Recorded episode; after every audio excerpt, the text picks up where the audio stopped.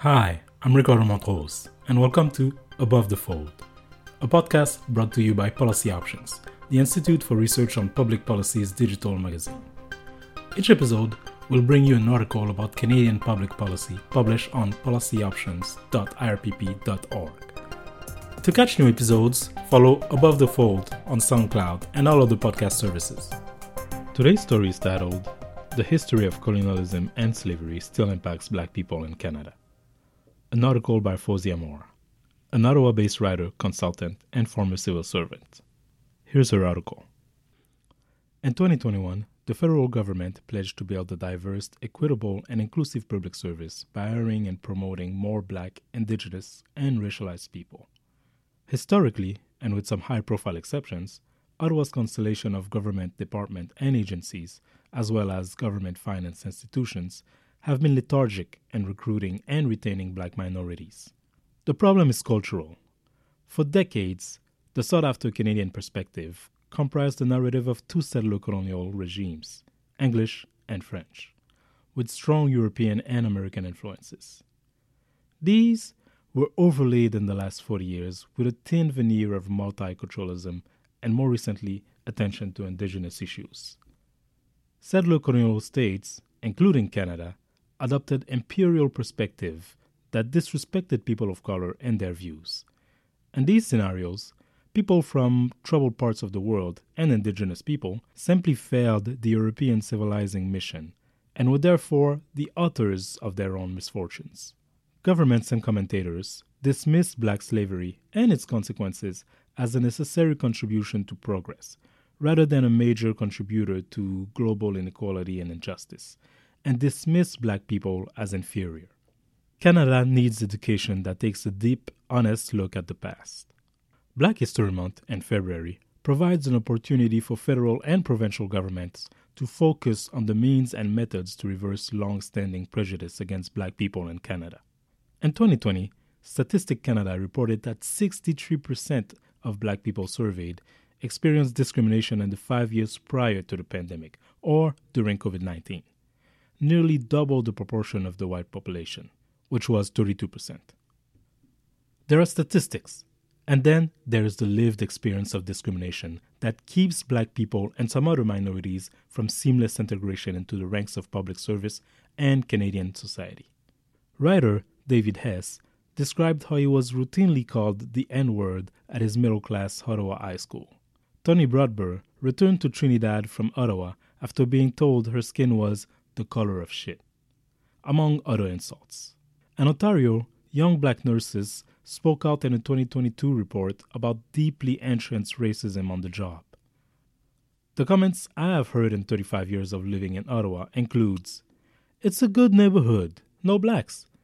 Jamaican are responsible for crimes in Canada. If the darkies give you trouble, shoot them. Africans should go back up in trees. We're better than those third world countries. The area where I live is a blend of Caucasian and people of color, and there is an ongoing discussion and confusion over race issues.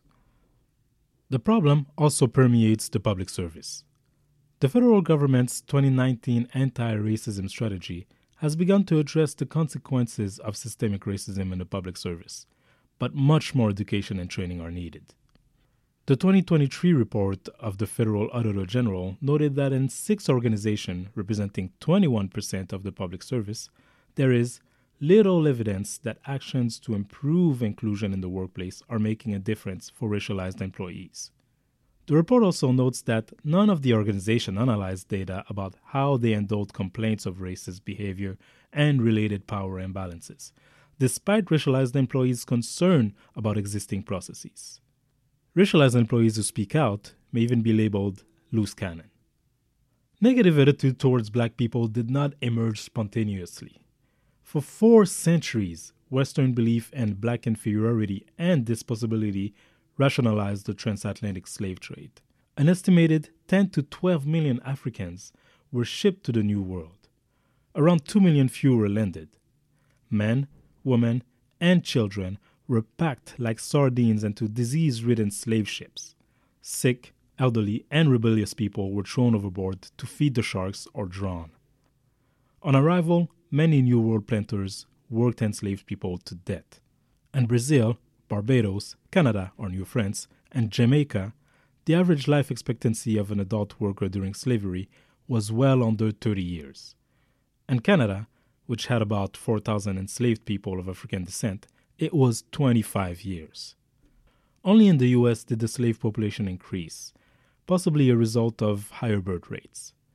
In the Caribbean and Brazil, the number of people emancipated in the 19th century were a small fraction of those that had been brought to the New World.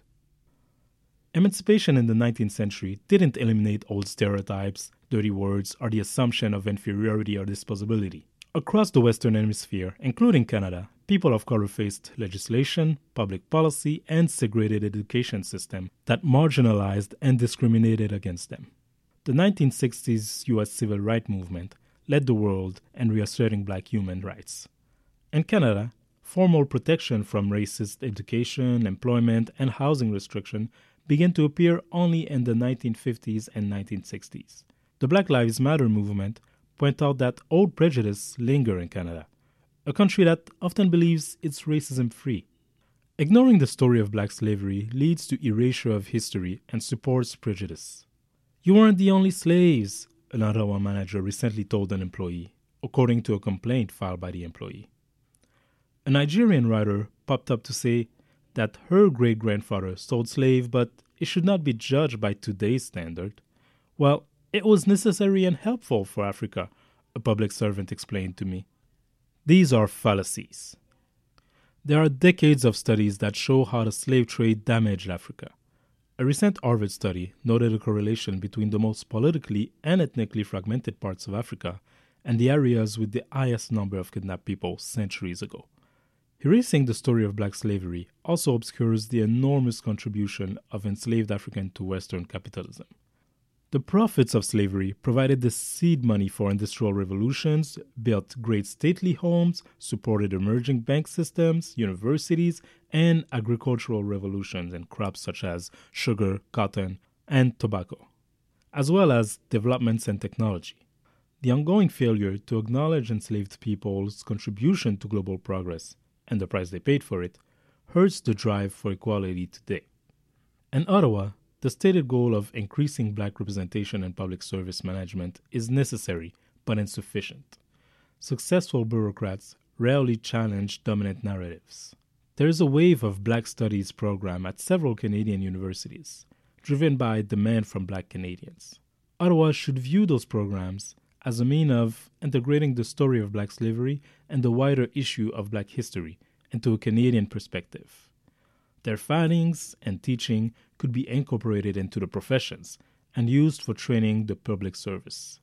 At a minimum, the teaching of progress, whatever the discipline, could usefully acknowledge the capital accumulated by the theft of humans from Africa and the theft of indigenous lands in the Americas. Community is built on understanding. Canada is an increasingly diverse country where driving while black is a scourge. The police, like most Canadians, need more education and training to decolonize their perceptions of black people.